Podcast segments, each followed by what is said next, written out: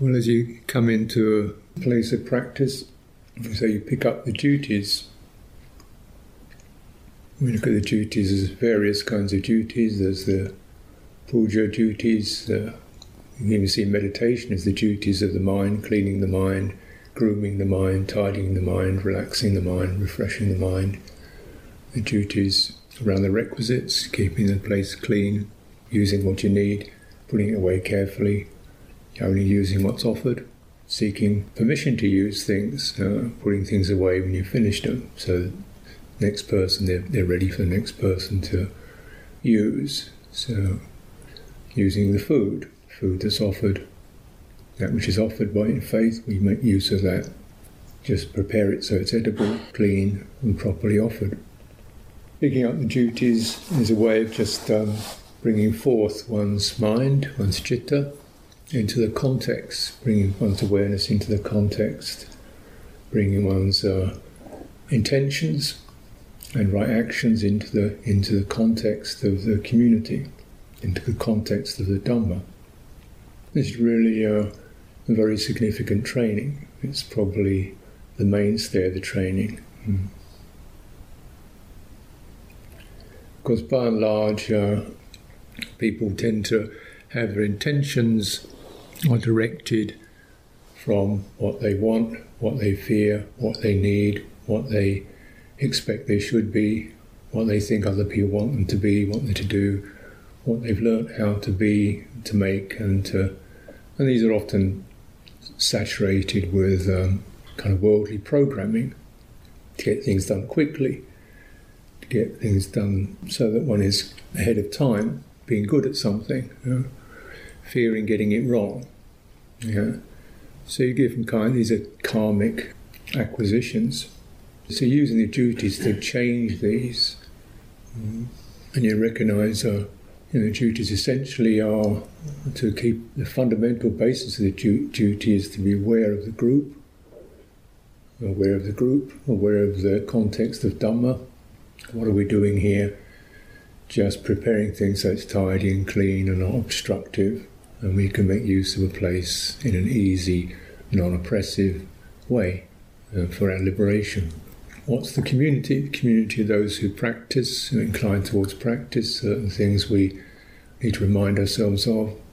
We're here to practice coming out of our self package. We need other people to help us do that. Coming out of me and mine, coming out of the roles and the way we operate. We need other people, we need situations to do that in. And we're often in uh, working situations, you come into the very strong programming that you have in terms of how you operate. Mm. And these things always something to be careful of.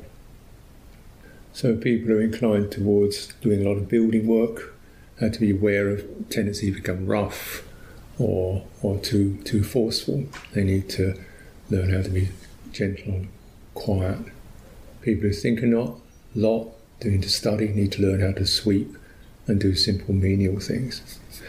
People like to uh, have rational ideas, need to learn how to do chanting and devotion.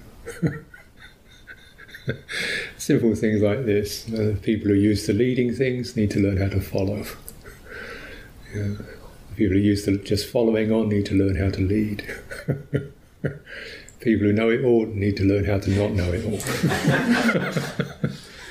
people who are good at telling other people what to do have to learn how to just let people do it the way they do it and just be there to remind them if they ask.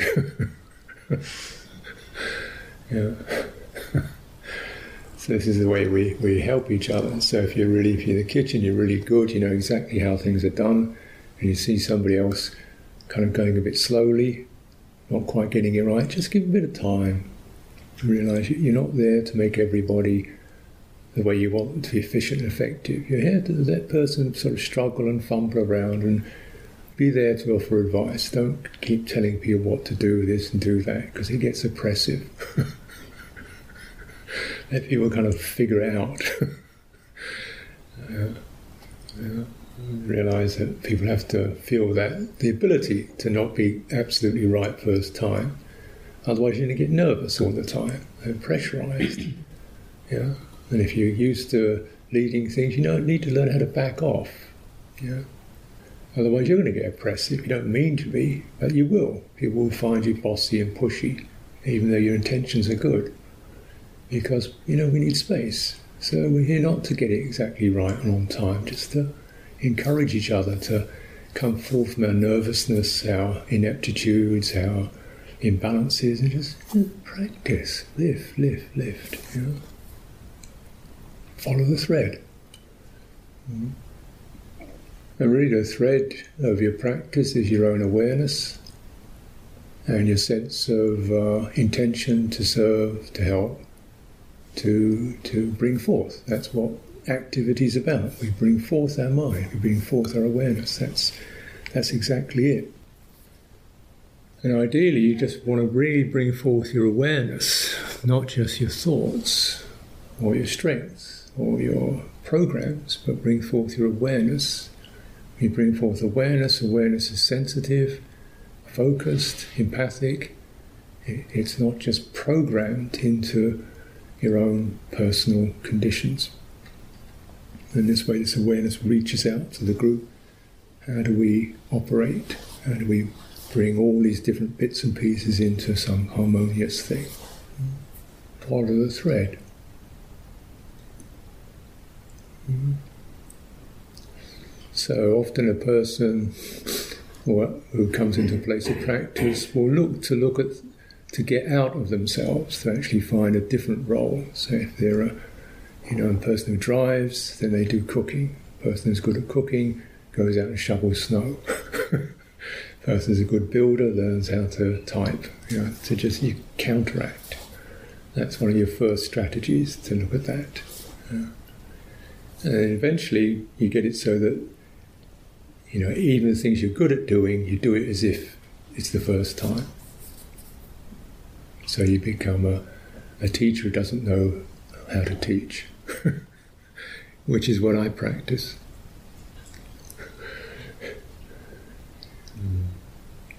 In this way, you just follow the thread.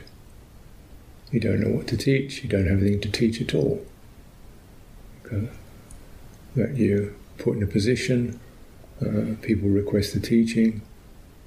You pause, you wait, you bring forth awareness, you see what comes up, and you follow the thread. That's how you teach without being a teacher. How to cook without being a cook.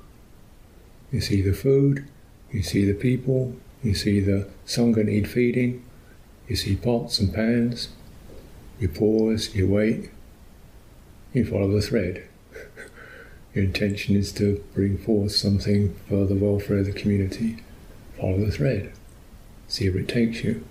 It doesn't have to be some fixed thing. It doesn't have to be anything. Just follow the thread. Of your intention. Look at the requisites, look at the requirements, pick up the theme, follow the thread. And you realize when you're working as a group, part of that thread is there's other people here. Other people have their own dynamics, their own ways of moving and speaking and not moving and things they're good at. Just check it out. Give them room. Give them time. Let, let them find their thread. Let encourage them to bring forth their good intention and trust it. First, it's shaky, uncertain. Encourage it. Don't be someone who continually tries to force people into a mould mm. be someone who just encourages a person to find their way. And that'll be for their welfare and for your welfare and for the welfare of practice. Because here we're not training to be the same person. yeah. And every the wider the beauty of a community is, the wider the, the diversity is, the stronger the community is. The more it can encompass a whole range of people, the more we had to really, really trust awareness rather than just uh, we're all of this particular kind, uh, we're all of this particular makeup, we're all of this uh, personality. We're not here to be all the same person. We're here to be different persons and yet following the thread, hearing the thread, finding it in our own awareness, finding it being presented around us, tuning in, picking it up, following the thread. This is the way life can unfold without becoming tedious, because you never really know where it's going to go, where the thread's going to go, in terms of time, place, speed, the results. You're practicing for no result, you're practicing just to follow the thread. where it goes, you're not quite certain. but you notice where you're with it, you feel balanced, you feel you're in your space, you're steady, you're not losing yourself, you're measured, your mindfulness is there, your awareness is there, you're not hanging back, you're not driving forward, you're in balance. You know, well, that's, that's good. I know is that's good. That's the right way to be. We'll see what conditions come out of this. We'll see what causes conditions can change with this. We don't know.